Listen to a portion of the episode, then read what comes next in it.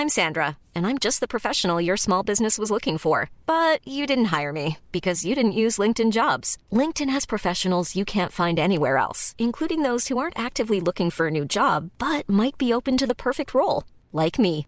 In a given month, over 70% of LinkedIn users don't visit other leading job sites. So if you're not looking on LinkedIn, you'll miss out on great candidates like Sandra. Start hiring professionals like a professional. Post your free job on linkedin.com/people today.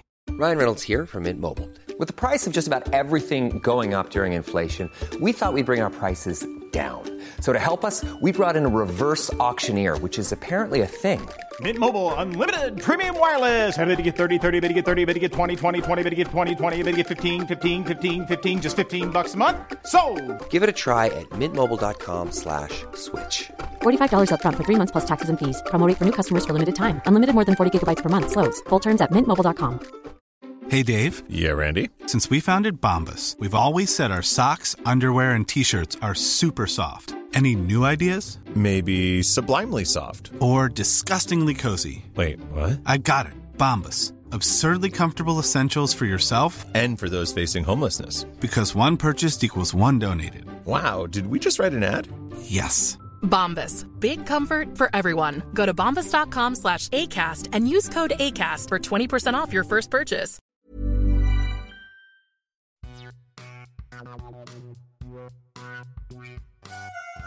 Hello, and welcome to the Whispering Woods podcast. I'm Sarah, and there's no Toby today, I'm afraid. He has got a sick bug, so I'm handling this one on my own.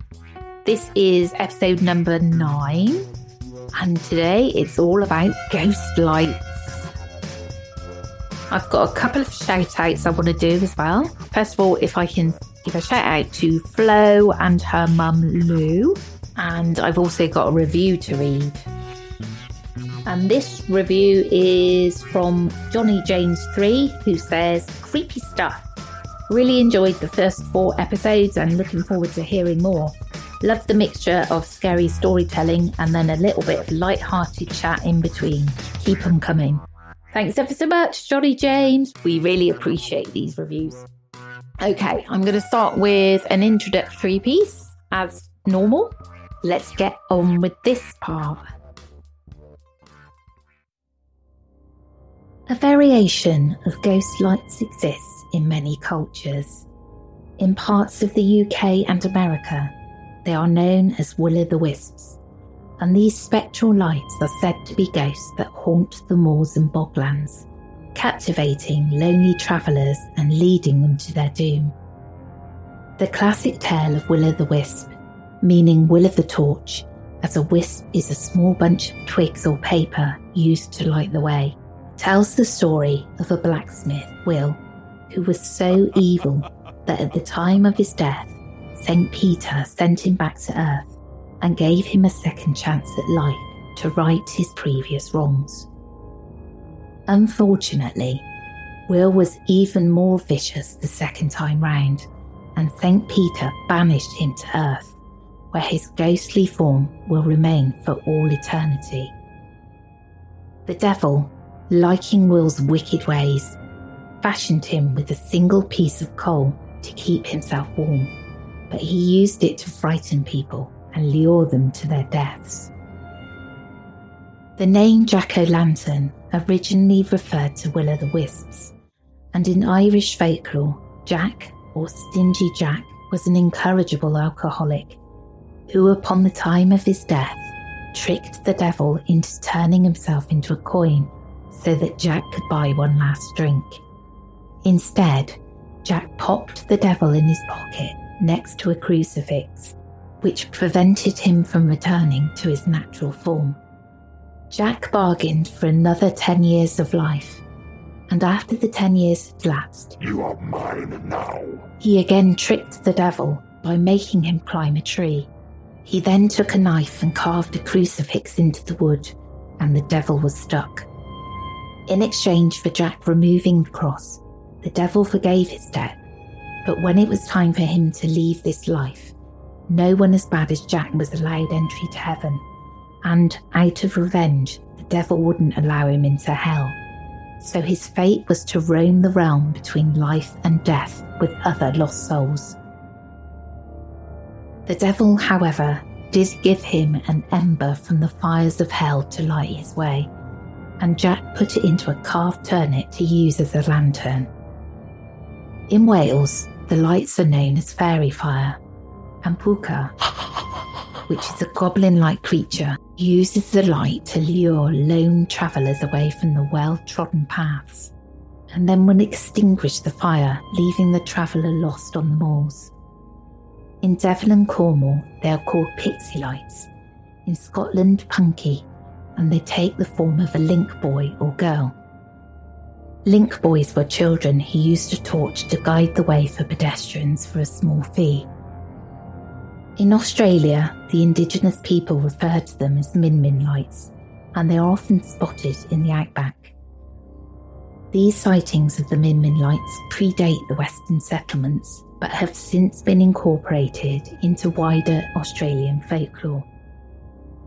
In Mexico, they are thought to be Bruja, witches, and the islands of Trinidad and Tobago share this same belief.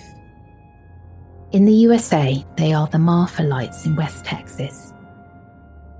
These mysterious glowing orbs change colour and will dance, disappear, and reappear in different places. Many flock to Marfa to catch a glimpse of this spectacle, and there are numerous documented sightings. There are also the Brown Mountain Lights, which have been seen in the North Carolina mountains for over 200 years. Witnesses also report seeing them in various colours as they move in an upward direction and hover about 15 feet above the ground before disappearing and then sometimes reappearing.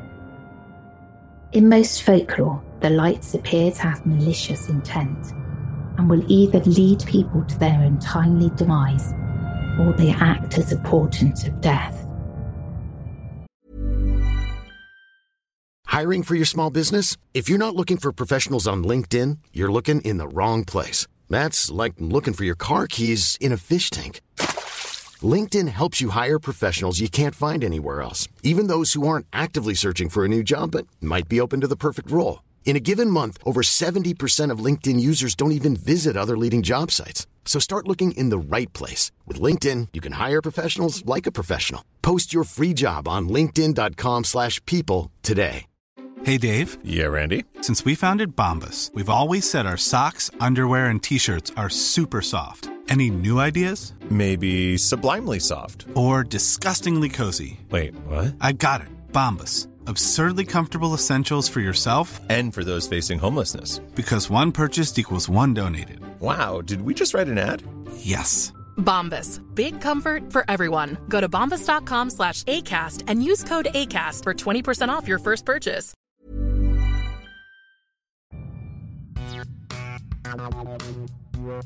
So it's really interesting that these lights are seen throughout history. Obviously, scientists have said that they think they may be gases that come out of the moors and boglands, which would make sense as this tends to be where they are predominantly seen. But obviously, with the Brown Mountain lights, this is a wooded area, so that wouldn't really apply. Also, from various accounts I've read, they act with a certain intelligence.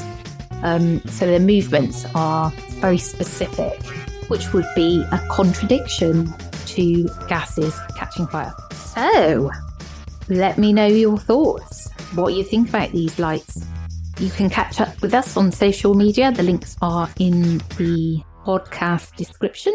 I've just got one very long story to tell today. So if you're ready, let's do this.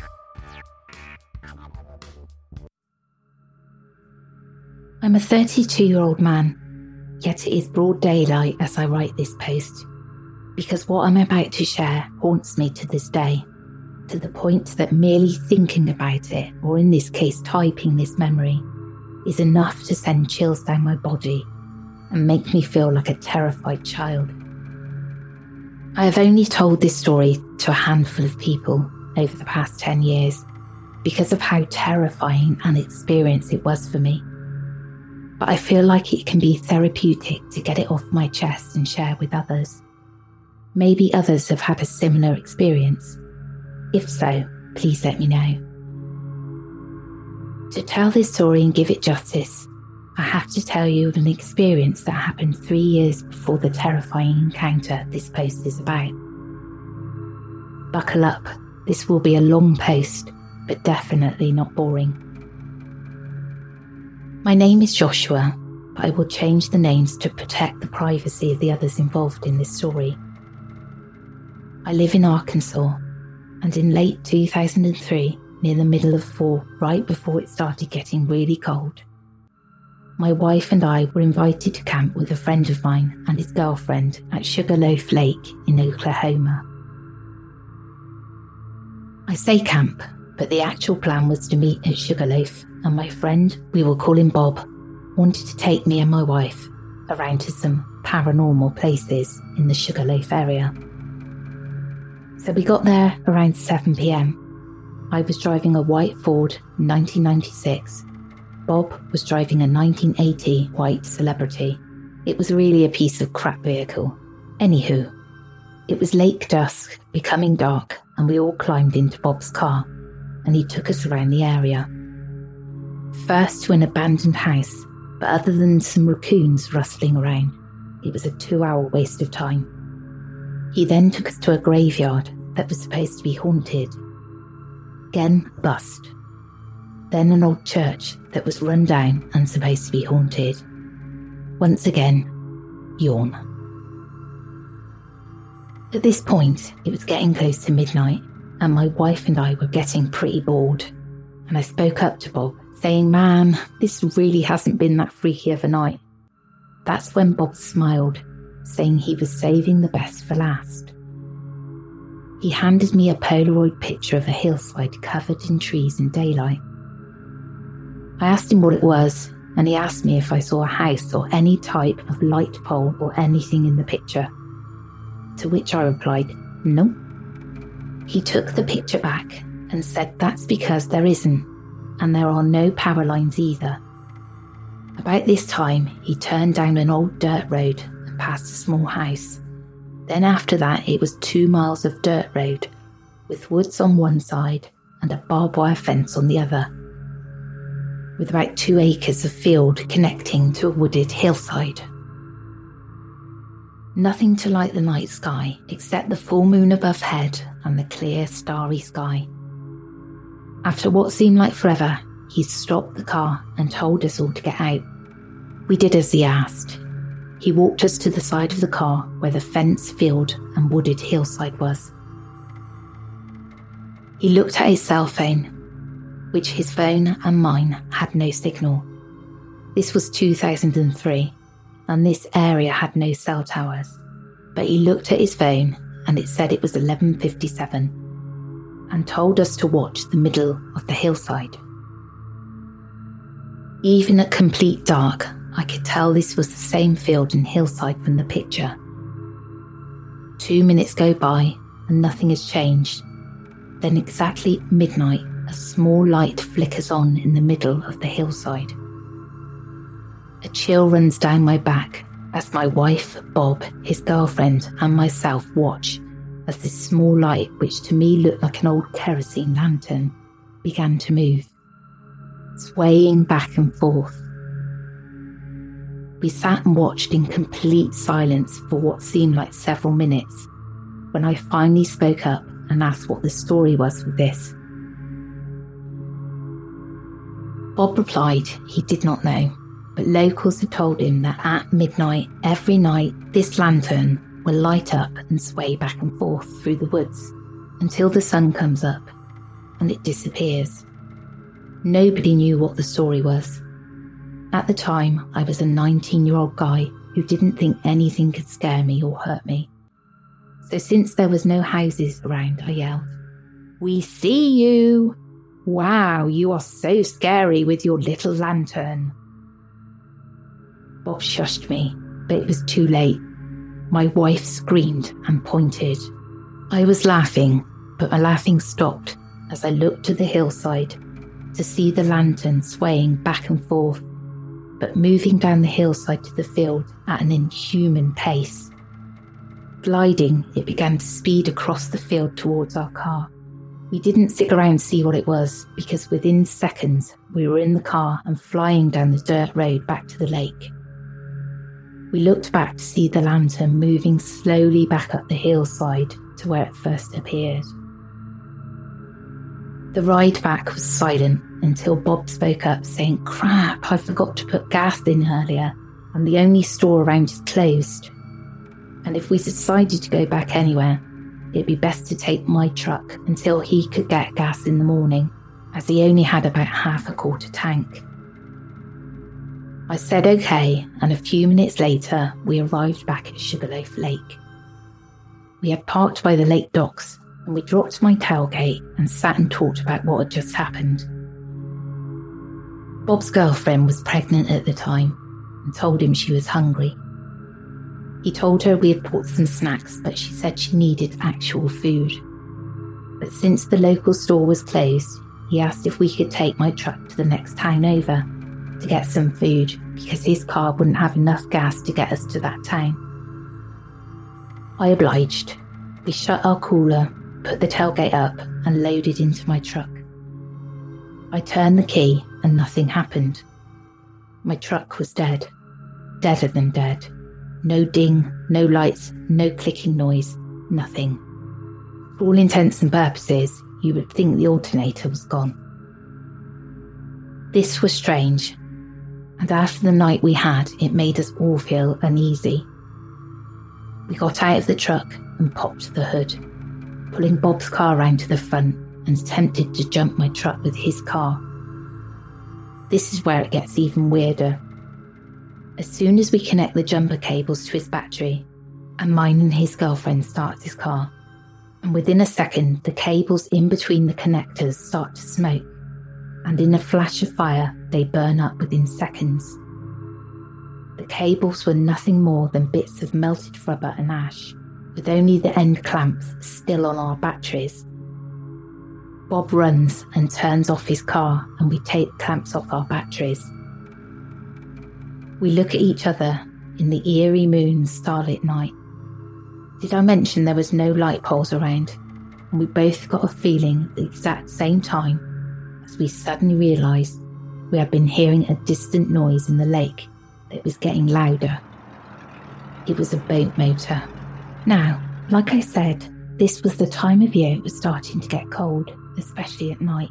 We were bundled up as it was, and we were standing still on land at night.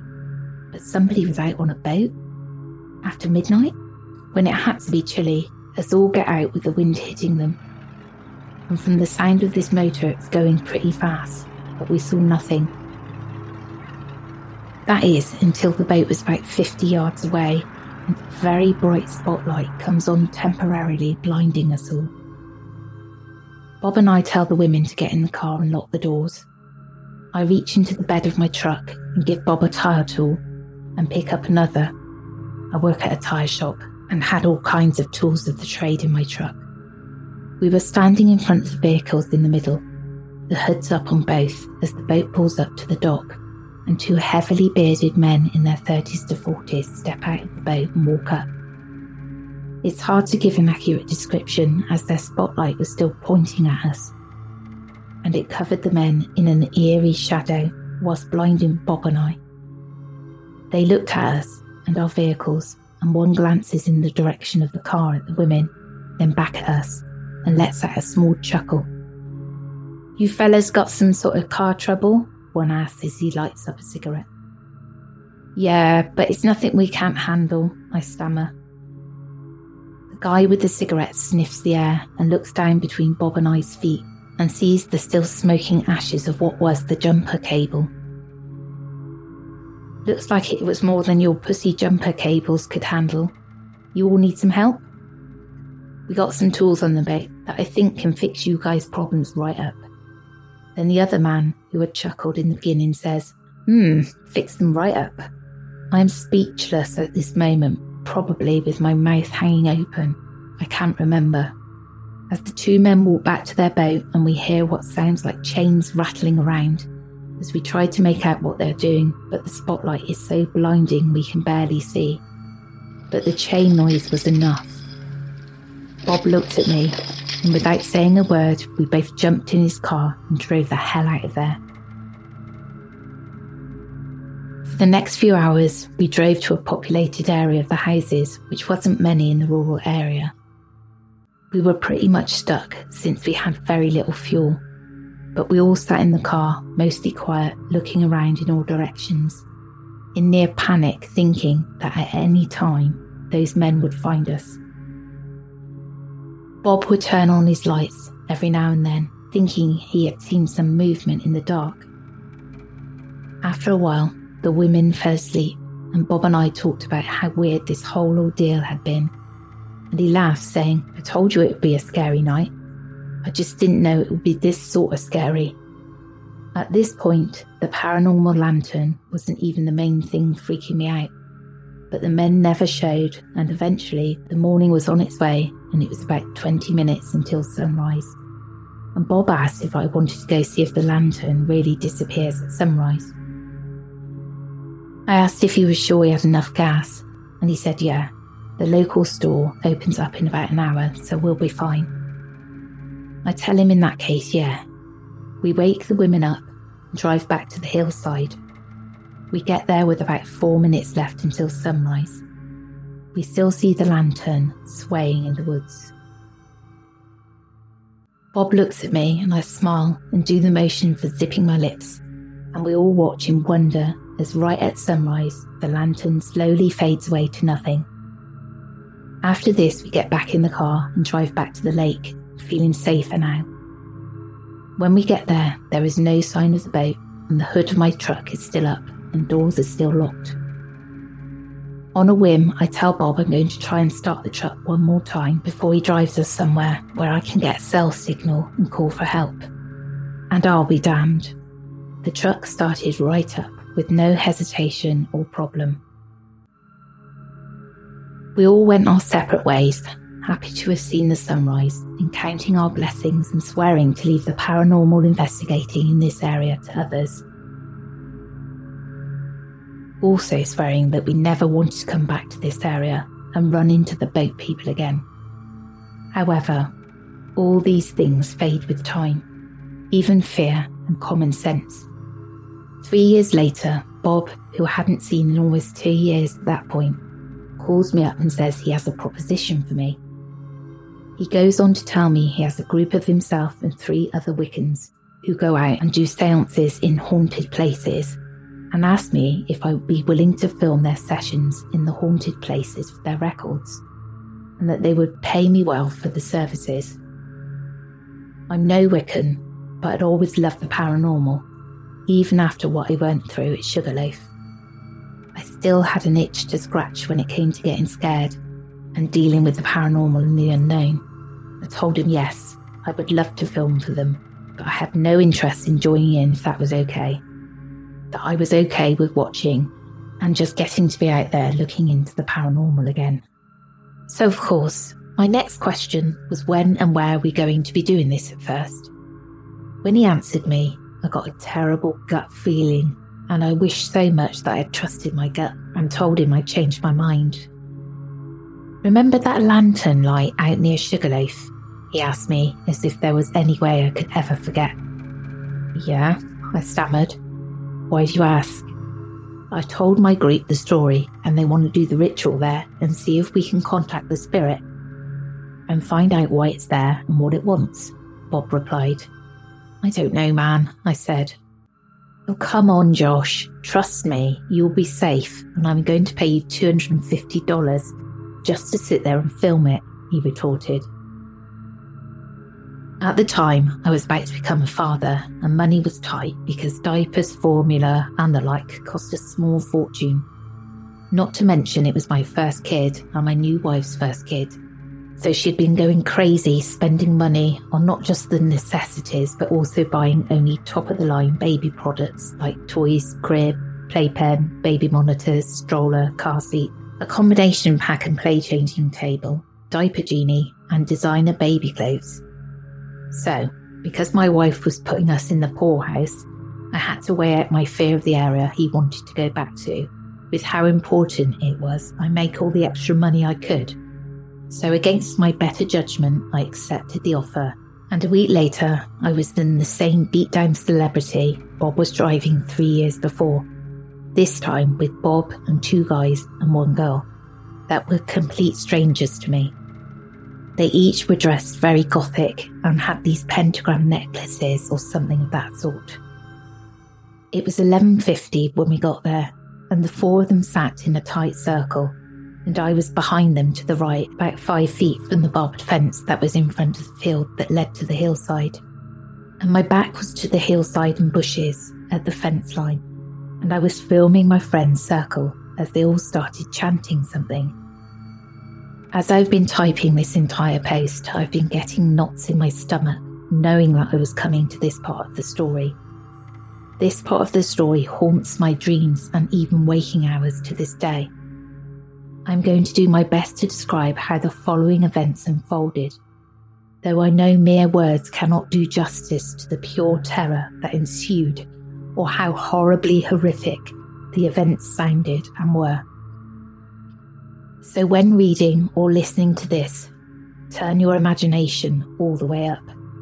And believe me when I say, up to this point in my life, I was interested in the paranormal. It was a fun hobby to go out ghost hunting or getting myself spooked or whatever. But after this night, I never look at the paranormal as fun or interesting anymore. I show it respect and stay as far away as possible.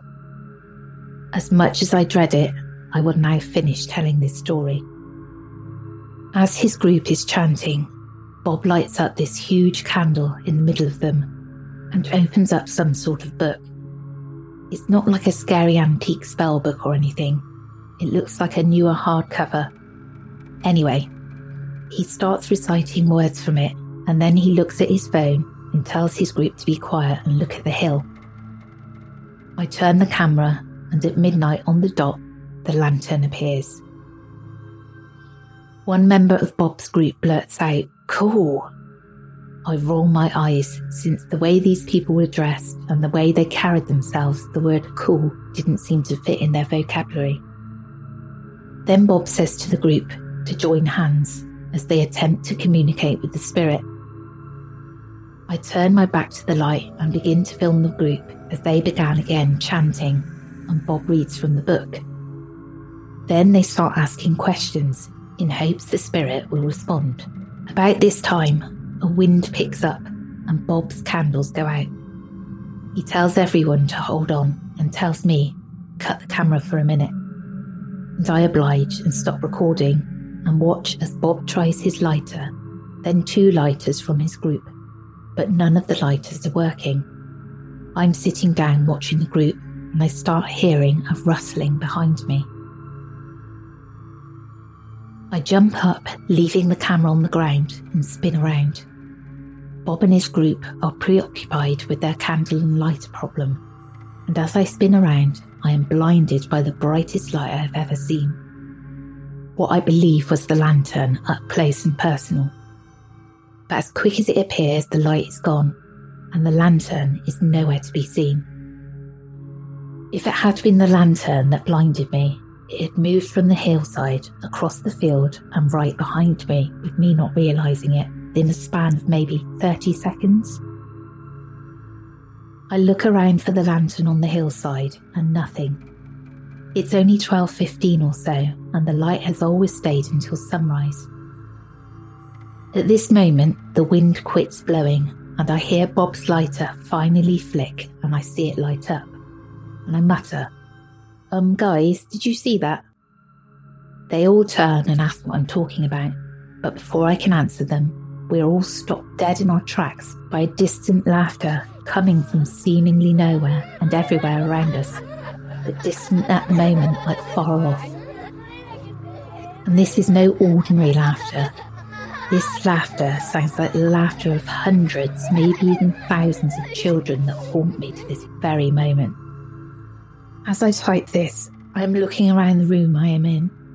Whenever I think or talk about this experience, I can vividly remember that terrifying sound and hear it in my head. Also, it just occurred to me if you put the letter S at the beginning of laughter, it spells slaughter. Why did I just think that? The best way I can describe this laughter is for you to imagine listening to a large group of kids singing Row, Row, Row Your Boat. You know, how one kid will start and seconds later another will join in, starting at the beginning of the song, and so on and so forth. Well, this sounded, like I said, like hundreds or thousands of children laughing, as if one would start laughing and seconds later another would. And that pattern went on in an endless loop. I'm not saying the laughter sounded like the song Row, Row, Row Your Boat. I am saying they laughed in unison just like kids do when singing Row, Row, Row Your Boat. One would start, then seconds later, another one would, then another, and another, and another. And the laughter was getting louder, closer. There was a sinister laughing, goofy laughing, giggling all around us, coming from all directions. I was shaking. I could not move. I was spinning around and around, looking off in the distance. This couldn't be real. This sort of thing does not happen. What the hell was happening? I scream at Bob and his group that we need to get the hell out of there, but they are already running for the car, leaving their Wiccan book and candle behind. And without hesitation, I run after them and jump in the car just as the laughter is becoming deafening. We haul ass out of there and drive about a mile up the road and pull over as Bob is in no condition to drive as we're all freaked out. We all get out of the car pacing around, asking each other if we really just heard what we heard. I tell Bob that I'm sorry, but I left the camera behind. He says he does not care and that he isn't going back for it. At this point, I got my hands on my knees, panting, trying to catch my breath, as I have never in my life been so terrified. That's when all of our chatter stops, as we once again hear the laughter off in the distance. Very quietly at first, but slowly getting closer and closer and louder and louder, until once again it becomes deafening. We jump back in the car and speed away. We drive about six miles and for the first three miles, we can all still hear the laughter in the distance with our windows down a little. We all begin to calm a little by mile four, when the laughter can no longer be heard, but we have no intention of pulling over again, and Bob's friend is in the passenger seat with his phone, waiting for a signal to pop up. And at about mile six, Bob's friend says, Hey, I got four bars, and he hands the phone to Bob and he calls a friend of his who is into the occult and well versed and educated in it. And as we were driving, he is describing what happened to the lady. Bob later told me his friend told him she believed it was the children of Hecate, or something like that. I have no idea about what Hecate is, but it sounded like more of a guess to me. Anyways, as Bob is on the phone speeding out of the area, me and the other two people in the back seat all get a chill at the same time. And then they told me later that just like me, the hair on the back of their necks stood up as a loud snapping noise comes from the front end of the car. And Bob's celebrity stops dead in its tracks and will no longer move forward. He tries everything, but the car is not moving. We later discovered that a tie rod had snapped.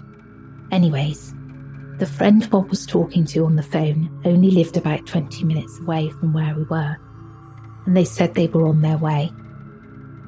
As we sat in the car, nobody spoke, and after about three minutes, we saw a pair of headlights coming down the road towards us. We knew it was too soon to be Bob's friend, but me and Bob thought maybe we could get a ride from a local. And we all unloaded out the car and stood in front of it, waiting on the vehicle to hopefully stop. Now, I cannot be certain, but my gut tells me I am correct. But the vehicle doesn't stop, but as it comes into view, it's a beat up old pickup truck, and it slows down. And in the truck are two men in their 30s to 40s with huge beards, and they stare at us and speed up after passing by. I look at Bob, and before I can speak, he says what I was already thinking. The guy's in the boat. Before I can say anything back, we see headlights coming from the direction the truck that passed by just went, and we went still and quiet as the same guys in the same truck passed by slowly, again staring at us on the side of the road. Bob called his friend back and told her to drive like hell and get here now, and hung up. Four or five minutes go by and we see headlights coming. Relieved, we all get our stuff ready, thinking it's Bob's friend. Then his phone rings. It was the lady who was coming to get us, telling Bob she took a wrong turn and it's going to be about 10 to 15 more minutes before she gets there. Bob hangs up the phone and watches in terror, as do I, as the same truck slowly passes by again, this time with only one of the boatmen in the truck. The driver slows to a crawl and says, Looks like you fellas could use some help, and then speeds up and drives off. This cemented the fact, Bob and I, that we were definitely dealing with the boat guys. But where the hell did the other guy go? Why wasn't he in the passenger seat? And to make matters worse, at this point, something we had almost completely forgot about due to the boatmen was immediately reminded to us as we began to hear the laughter again, off in the distance. But all around us like before. And over the next few minutes, it started getting closer and closer. I almost peed my pants as the sound is getting deafening, and we have nowhere to run this time. And then from behind our car, off in the distance, we see two sets of headlights come on, and two vehicles coming towards us slowly, side by side, taking up the entire width of the backcountry dirt road, both coming our way. The laughter now seems to be coming from the woods on both sides of the road, and the laughing seems to be zeroing in on us, as if hundreds or thousands of children are within reaching distance of us. There is no wind, no sound other than the crunch of tyres on the rocky dirt road of the two vehicles slowly driving towards us. With our last shred of hope fading away into the laughter of the children, and the headlights of the two vehicles surely being driven by the boatmen, we are given a reprieve as this time, coming from the other direction, we see another set of headlights coming fast. We hold our breath. The laughter, the boatmen. What could be next? How will we get out of this? And that is when the vehicle that was coming fast pulls up and is Bob's friend. She unlocks her car doors and rolls her windows down and begins to tell us to get in. When this happens, the two sets of headlights coming from the other direction turn off, and Bob's friend says, Oh my god, you weren't kidding about the laughing kids. She screams at us to get in, and we do. We begin to tell her about the boat guys, and she turns the car around, and no sooner than she starts to drive away, the two sets of headlights come on again, this time with their brights on, and they are about a car length behind us. I yell to the driver, Go, go, go! Channeling my inner Jeff Goldblum, telling her, Faster, must go faster. She floors it, and for about a mile, the two vehicles stay on our ass. Then they turn off into a side road. For about the next two miles after that, we can all hear the laughter still way off in the distance, with our windows down. Then, after three miles, the laughter was gone.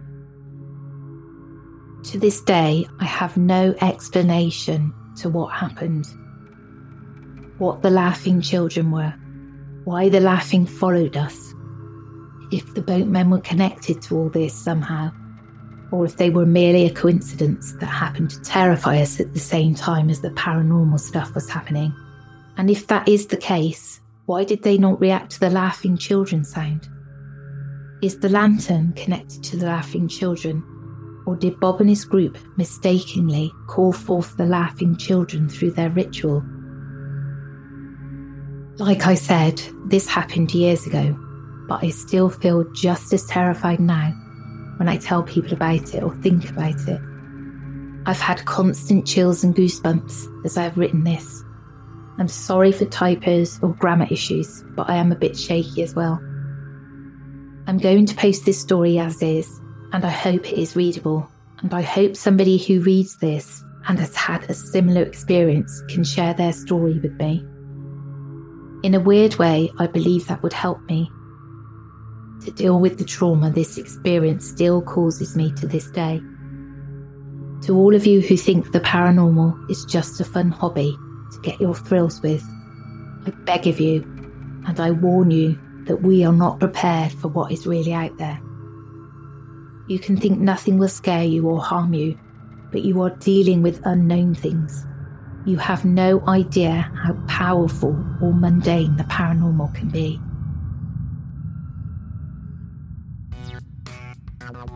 And that brings us to the end of episode number nine. It's been a bit awkward actually because I've been talking to myself, but I hope you enjoyed it just the same and we'll both be back next week. Take care, everyone. Hi, I'm Daniel, founder of Pretty Litter. Did you know cats tend to hide symptoms of sickness and pain? I learned this the hard way after losing my cat, Gingy. So I created Pretty Litter, a health monitoring litter that helps detect early signs of illness by changing colors, saving you money and potentially your cat's life. Pretty Litter is veterinarian developed, and it's the easiest way to keep tabs on your fur baby's health right at home. Go to prettylitter.com and use code ACAST for 20% off your first order and a free cat toy. Terms and conditions apply. See site for details. Even when we're on a budget, we still deserve nice things. Quince is a place to scoop up stunning high end goods for 50 to 80% less than similar brands. They have buttery soft cashmere sweaters starting at $50, luxurious Italian leather bags, and so much more. Plus, Quince only works with factories that use safe, ethical, and responsible manufacturing. Get the high-end goods you'll love without the high price tag with Quince. Go to quince.com slash style for free shipping and 365-day returns. Planning for your next trip? Elevate your travel style with Quince. Quince has all the jet-setting essentials you'll want for your next getaway, like European linen, premium luggage options, buttery soft Italian leather bags, and so much more. And is all priced at 50 to 80% less than similar brands. Plus, Quince only works with factories that use safe and ethical manufacturing practices. Pack your bags with high-quality essentials you'll be wearing for vacations to come with Quince. Go to quince.com/pack for free shipping and 365-day returns.